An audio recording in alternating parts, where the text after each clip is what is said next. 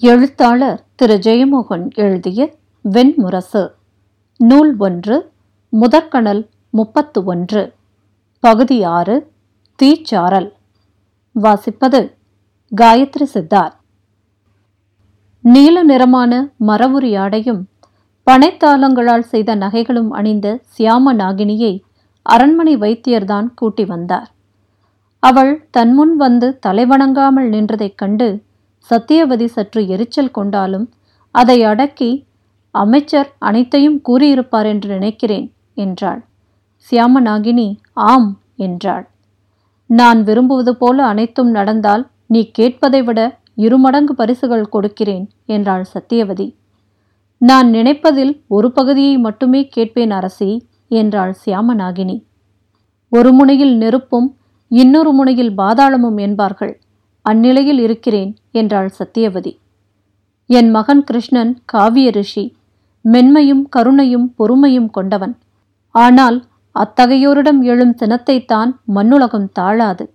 மறுபக்கம் ஒரு நாள் என்றாலும் தன் ஆன்மாவுக்குரியவனை கண்டுகொண்ட பத்தினியாகிய என் மருகி இருவரையும் வென்று நான் எண்ணுவது கைகூட வேண்டும். அரசி இவ்வுலகம் ஒரு பெரிய கனவு என்றாள் சியாமநாகினி. இதில் நிகழ்வன பொய்யே. பொய்யில் பொய் கலப்பதில் பிழையே இல்லை. இளவரசிகளின் ஒரு சுருள் தலைமயிரையும் காலடி மண்ணையும் அவர்கள் அணியும் ஒரு சிறு நகையையும் எனக் கழியுங்கள் என்றாள். சேடிகளிடம் சொல்லி அவற்றை கொண்டு வந்து சியாமநாகினியிடம் கொடுக்கச் சொன்னாள் சத்தியவதி அரண்மனைக்குள் இருந்த அகலமான அறை ஒன்றை சியாமநாகினிக்கு பூசணிக்காக உருக்கி கொடுக்க வைத்தாள். அவளுக்கு தேவையான ஏவலர்களையும் பொருட்களையும் கொடுக்க ஆணையிட்டாள். தன் அறைக்குள் நிலையெழிந்தவளாக அவள் அமர்ந்திருந்தாள். அன்று காலை வந்திறங்கிய வியாசரை கண்டதுமே அவளுடைய அகம் அச்சத்தால் நிறைந்து விட்டிருந்தது. தோளில் புரளும் சடைக்கற்றுகளும் திரிகளாக இறங்கிய தாடியும் வெண் சாம்பல் பூசப்பட்ட மெலிந்து வற்றிய கரிய உடலும் கொண்ட வியாசர் சிதையிலிருந்து பாதியில் எழுந்து வந்தவர் போலிருந்தார்.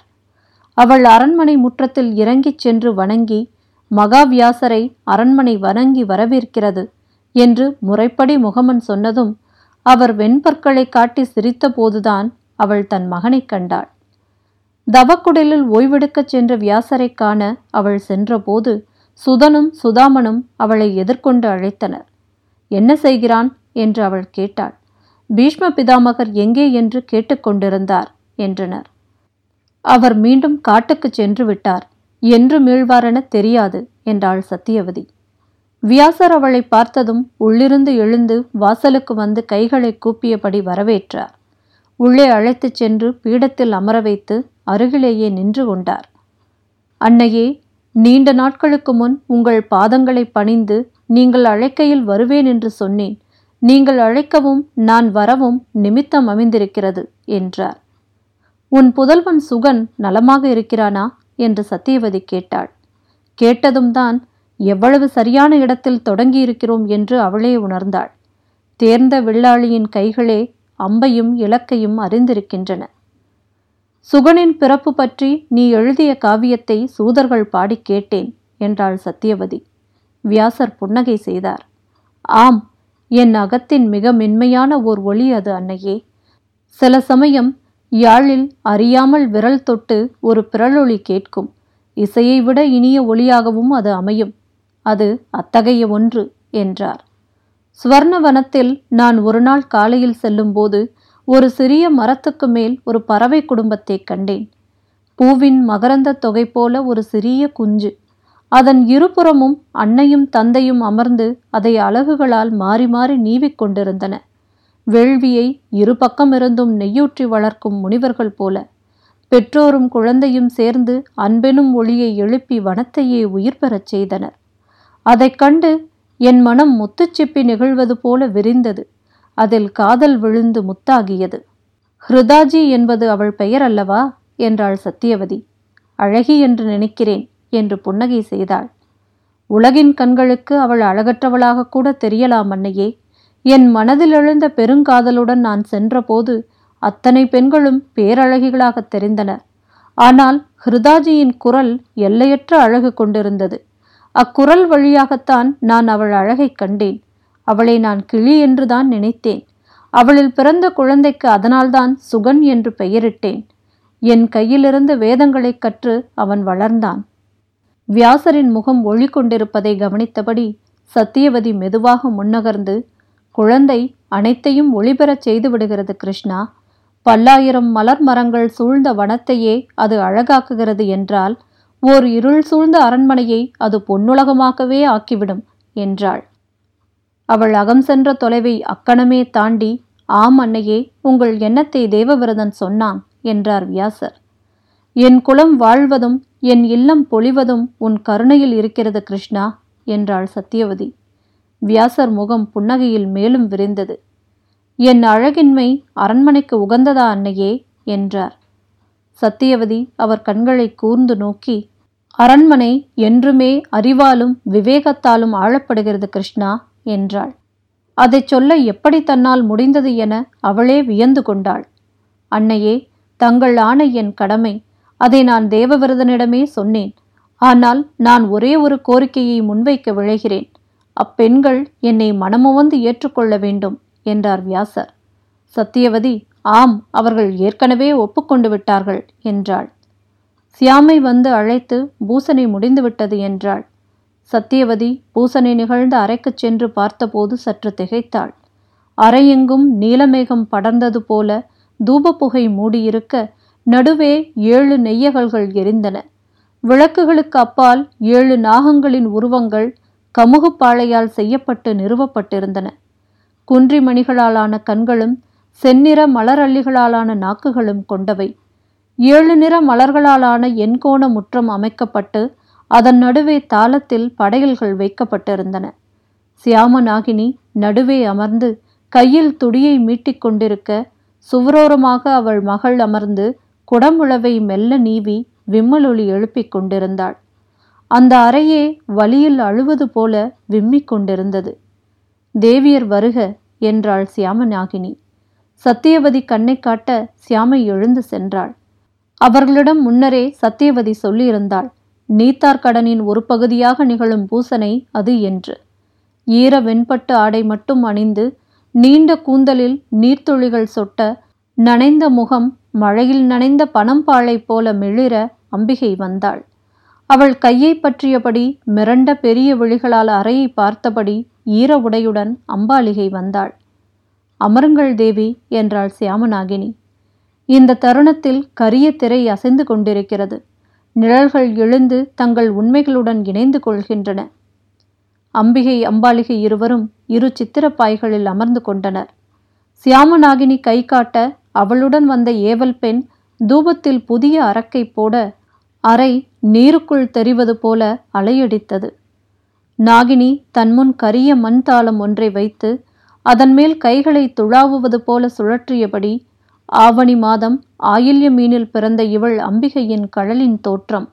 அனலில் உருகாத இரும்பு அணையாத நீல நெருப்பு அன்னை நாகங்களே இவளை காத்தருள்க.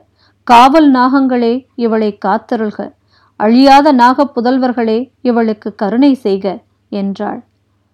அவள் கைகளே நாகங்கள் போல நெளிந்தன. மனித கைகள் அப்படி வளைய முடியும் என்பதை சத்தியவதி பார்த்ததே இல்லை. தாளத்தின் வெறுமையிலிருந்து நீலச்சுவாலை மேலே எழுந்து நெளிந்தாடியது. அங்கே செந்நிற படம் கொண்ட நீலநாகம் நின்றாடுவதாகவே தெரிந்தது.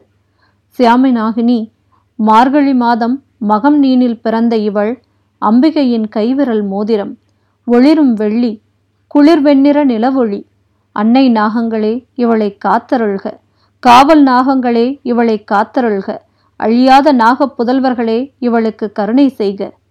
நெளிந்த நாகபட கைகளுக்குள் இருந்து வெண்ணிறமான சுவாலை எழுந்து நின்றாடியது. இரு பெண்களும் வெளிகளை அகல விரித்து கூப்பிய கரங்களுடன் அமர்ந்திருந்தனர். சியாமநாகினி கரிய தைலம் பாதியளவுக்கு நிறைந்த இரு மண் தாளங்களை அவர்களிடம் கொடுத்தாள். அவற்றை அவர்கள் மடிகளில் வைத்து கொள்ளும்படி சொன்னாள். அந்த திரவத்தை பாருங்கள் அதில் தெரிவது உங்கள் முகம். அதையே பாருங்கள் தியானம் செய்யுங்கள். அதில் உங்கள் முகத்தை விளக்க முடிந்தால் மண்ணுலகம் நீங்கி விண்ணகம் செல்லாமல் எங்கிருக்கும் உங்கள் கணவனை அதில் காணலாம் என்றாள். அம்பிகை உண்மையாகவா? என்றாள். நீங்களே காண்பீர்கள் அவரிடம் நீங்கள் உரையாடலாம் எஞ்சியவற்றையெல்லாம் சொல்லலாம். அவர் உங்களிடம் என்ன சொல்ல விரும்புகிறார் என்று கேட்கலாம். அம்பிகை கைகள் நடுங்க யானத்தை பற்றி கொண்டாள். அதன் திரவ பரப்பில் அலைகள் எழுந்தன. அம்பாலிகை ஓரக்கண்ணால் அம்பிகையை பார்த்தபின் தனது தாளத்தை பார்த்தாள். அலைகள் அடங்க வேண்டும் தேவி என்றாள் சியாமநாகினி குடமுழவும் உடுக்கையும் சீராக ஒழித்து கொண்டே இருந்தன. நெருப்புத் தழல்கள் மெல்ல நிலைத்து தாழம்பூக்களாக குருதி ஒழிந்த குத்துவாட்களாக மாறி நின்றன. அம்பாலிகை தெரிகிறது என்றாள். கனவு கண்டவள் போல அம்பிகை திரும்பி பார்த்துவிட்டு தனது தாளத்தை பார்த்தாள். என்ன தெரிகிறது? என்றாள் சியாமநாகினி. அவரை பார்க்கிறேன். ஆனால் நான் அவரை இப்படி பார்த்ததே இல்லை. எப்படி இருக்கிறார்? என்றாள் சியாமநாகினி. மிகச்சிறியவர் என்று அம்பாளிகை சொன்னாள். பரவசத்துடன் அந்த திரவ வட்டத்தையே பார்த்தபடி விளையாட அழைக்கிறார். அவர் கையில் ஒரு மரத்தாலான பம்பரம் இருக்கிறது. பின்பு சின்னஞ்சிறுமியின் குதூகலச் சிரிப்புடன் அதை நோக்கி குனிந்தாள். அவள் முகம் மாறுபட்டது. கண்களில் திகைப்பும் புரியாமையும் எழுந்தது. பணிவுடன் தலையை அசைத்தபோது காதுகளின் குண்டலங்கள் கன்னங்களில் மோதின. அம்பிகை பெருமூச்சு விட்டாள். அவள் சற்று அசைந்தபோது சியாமநாகினி பார்த்து விட்டீர்களா தேவி? என்றாள். ஆம் என்றாள் அம்பிகை. என்ன சொன்னீர்கள்? அம்பிகை தலை குனிந்து அவரிடம் நான் சொல்வதற்கு ஏதுமில்லை என்று தெரிந்தது என்றாள். பிறகு அவரது ஆணைக்கு நான் கட்டுப்பட்டாக வேண்டும் என்றாள். சியாமநாகினி கை காட்ட தாளம் புறவிப்படை மலையிறங்குவது போல ஒலிக்கத் தொடங்கியது. அறையின் அனைத்து தழல்களும் கூத்தாடின. பின்பு அவை ஒரே கணத்தில் அணைந்து இருள் மூடியது. அரசி தேவியரை இருளிலேயே அழைத்துச் செல்லுங்கள். அவர்கள் அறையில் இருளிலேயே வைத்திருங்கள். இருளிலேயே அவர்கள் மஞ்சம் செல்லட்டும் என்றாள். சத்தியவதி வெளியே வந்தபோது ஒரு அச்சமூட்டும் கனவு முடிந்துவிட்டது போல உணர்ந்தாள். சியாமையிடம் வியாசரை கூட்டி வரலாம் என ஆணையிட்டாள். சியாமை சென்ற பின் தன் மஞ்ச அறைக்குச் சென்று பதைப்புடன் காத்திருந்தாள். கதவு மெல்ல திறந்தது. சியாமை வந்து நின்றாள். கிருஷ்ணன் மஞ்சத்துக்கு சென்று விட்டானா என்றாள் சத்தியவதி ஆம் பேரரசி. சத்தியவதி அவன் மனநிலை என்ன என்று தெரியவில்லையே. இன்று என் குலம் கருவுருமா என்றாள். சியாமை பேரரசி சியாமநாகினி அதை நமக்கு காட்டுவாள் என்று சொன்னாள். அழைத்து வருகிறேன் என்றாள். சியாமநாகினி உள்ளே வந்து அமர்ந்தாள். கோபுரம் போல குவித்து கட்டியிருந்த நீண்ட கூந்தலை அவிழ்த்து தோள்களில் பரப்பியிருந்தாள். கரிய உடலில் பூசியிருந்த நீலச்சாயம் வியர்வையில் வழிந்து பின் உலர்ந்திருந்தது. நாகினி இந்த அரண்மனை ரகசியம் வெளியாகி விடாதல்லவா? என்றாள் சத்தியவதி. நாகினி அரண்மனை ரகசியங்கள் அனைத்தும் வெளியாகிவிடும் அரசி என்று திடமாகச் சொல்ல மேலே பேச முடியாமல் சத்தியவதி திரும்பிக் கொண்டாள். சியாமை வியாசரின் மனநிலையை பேரரசி அறிய விரும்புகிறார் என்றாள். அதை நான் இங்கிருந்தே பார்க்க முடியும் அரசி என்றாள் நாகினி. அவர் தன் தந்தை இயற்றிய புராண சங்கிரகம் என்ற நூலை சுவடிக்கட்டாக தன்னுடன் எடுத்து வந்திருக்கிறார். முக்காலங்களையும் அவர் அதன் வழியாகவே உய்த்துணர்கிறார். மஞ்சத்தில் அமர்ந்து கைப்போக்கில் சுவடிக்கட்டை விரிக்கிறார். ஏழு சுவடியும் ஏழு வரியும் ஏழு எழுத்துகளும் தள்ளி வாசிக்க ஆரம்பிக்கிறார். எதை? என்றாள் சத்தியவதி அது தீர்க்கதமசின் கதை என்றாள் நாகினி. பிரபஞ்சத்தை படைப்பதற்காக பிரம்மன் பதினாறு பிரஜாபதிகளை படைத்தார். கர்த்தமன் விக்ரீதன் சேஷ்யன் சம்ஸ்ரயன் ஸ்தானு மரீசி அத்ரி கிருது புலஸ்தியன் அங்கிரஸ் பிரசேதஸ் புலகன் தட்சன் விவஸ்வான் அரிஷ்டநேமி கஷ்யபன் என்று அவர்களை புராணங்கள் சொல்கின்றன.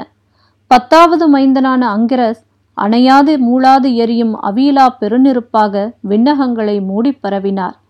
வான் நெருப்பான அங்கிரசிலிருந்து செந்நிறச்சுவாலை பிரகஸ்பதியாகவும் நீலச்சுவாலை உதத்தியனாகவும் பிறந்தது. இரு சகோதரர்களும் ஒருவரை ஒருவர் தழுவியும் ஒருவரை ஒருவர் பகைத்தும் விண்வெளியில் நடனமிட்டனர். உதத்தியன் குடலாகவும் பிரகஸ்பதி நாவாகவும் இருந்தனர். உதத்தியன் பசியாகவும் பிரகஸ்பதி தேடலாகவும் திகழ்ந்தனர். அணையாத பெரும்பசியே உதத்தியன். அவ்விழைவின் ஆடலே பிரகஸ்பதி. பருப்பொருள் அனைத்தையும் உண்ண வேண்டுமென்ற அவாவை தன்னுள் இருந்து எடுத்து உதத்தியன் ஒரு பெண்ணாக்கினார். அவளை மமதா என்று அழைத்தார். பேரவா என்னும் பெண்ணுக்குள் நீல நெருப்பின் விதை விழுந்து முளைத்தபோது அது இருளின் துளியாக இருந்தது. இருளைச் சூழ்கொண்ட பேரவா நாள்தோறும் அழகு கொண்டது. அவ்வழகைக் கண்டு காதல் கொண்ட பிரகஸ்பதி மமதையிடம் உறவு கொண்டார். கருவுக்குள் இருந்த கருங்குழந்தை உள்ளே வந்த எரித்தழல் விந்துவை தன் சிறு கால்களால் தள்ளி வெளியேற்றியது. சினம் கொண்ட பிரகஸ்பதி நீ முளைத்தெழுவாயாக கண்ணற்றவனாகவும் கை தொடுமிடமெல்லாம் பரவுகிறவனாகவும் ஆபாயாக உன் வம்சங்கள் வளரட்டும். விண்ணிலொரு இருள் விசையாகவும் மண்ணிலொரு முனியாகவும் நீ வாழ்க என்று தீச்சொல்லிட்டார். அனலின் வயிறு திறந்து குழந்தை கண்ணிழந்த கரிய உருவமாக எழுந்தது. அக்கணம் மண்ணில் தண்டகாரண்யத்தில் பத்ரை என்னும் முனிபத்தினியின் வயிற்றில் கண்ணற்ற குழந்தை ஒன்று பிறந்தது. அதற்கு தீர்க்கதமஸ் என அவர்கள் பெயரிட்டனர். தீர்க்கதமஸ் தீராத காம வேகத்தையே தன் தவ வல்லமையாக கொண்டிருந்தார். அவரிலிருந்து அங்கன் வங்கன் கலிங்கன் புண்டரன் சுங்கன் என ஐந்து மன்னர் குலங்கள் பிறந்தன. நாகினி சொல்லிக் கொண்டிருக்கும் போது சியாமை மெல்ல தலை நீட்டி அம்பிகையை அறைக்கு கொண்டு செல்லலாமா? என்று கேட்டாள். சத்தியவதி ஆம் என தலையை அசைத்தாள். சியாமை திரும்பி வந்ததும் சத்தியவதி பதற்றத்துடன் அவள் எப்படி இருந்தாள் என்ன சொன்னாள்? என்றாள். அவர் கனவில் இருப்பவர் போல நடந்து சென்றார். அரைக்கதவை அவரே மூடிக்கொண்டார் என்றாள் சியாமை. அவள் நாகங்களால் கைப்பற்றப்பட்டிருக்கிறாள். அவள் நரம்புகளிலெல்லாம் நீல நாகங்கள் குடியேறிவிட்டன. அவள் குருதியில் நாகரசம் ஓடுகிறது. அவள் அறைக்குள் சென்று அங்கே காண்பது தன் கணவனைத்தான் என்றாள் ஞாகினி. ஒரு வெற்றிலையை எடுத்து அதில் மைப்பூசி இதோ அவள் காணும் காட்சி என்றாள். சத்தியவதி குனிந்து நோக்கி பின்னடைந்தாள். என்ன இது? இதையா அவள் காண்கிறாள்? சியாமநாகினி புன்னகை செய்து இதுவும் அவனேதான் அரசி. தெய்வங்களுக்கெல்லாம் கரிய மூர்த்தங்களும் உண்டு. பெண்ணின் தாகம் காணாததை நோக்கியே செல்கிறது. சத்தியவதி திகைப்புடன் அதையே பார்த்து கொண்டிருந்தாள். பின்பு ஆம் இவனை நானும் அறிவேன் என்றாள். இதை அறிந்திருந்ததனால்தான் விசித்திர வீரியன் என்று பெயரிட்டேன். மைப்பரப்பின் பளபளப்பு காட்டிய பிம்பங்கள் மறைந்தன. சத்தியவதி என்ன? என்றாள். சியாமநாகினி பரபரப்புடன் வெற்றிலையை மீண்டும் மீண்டும் நீவினாள். அது கருமையாகவே இருந்தது.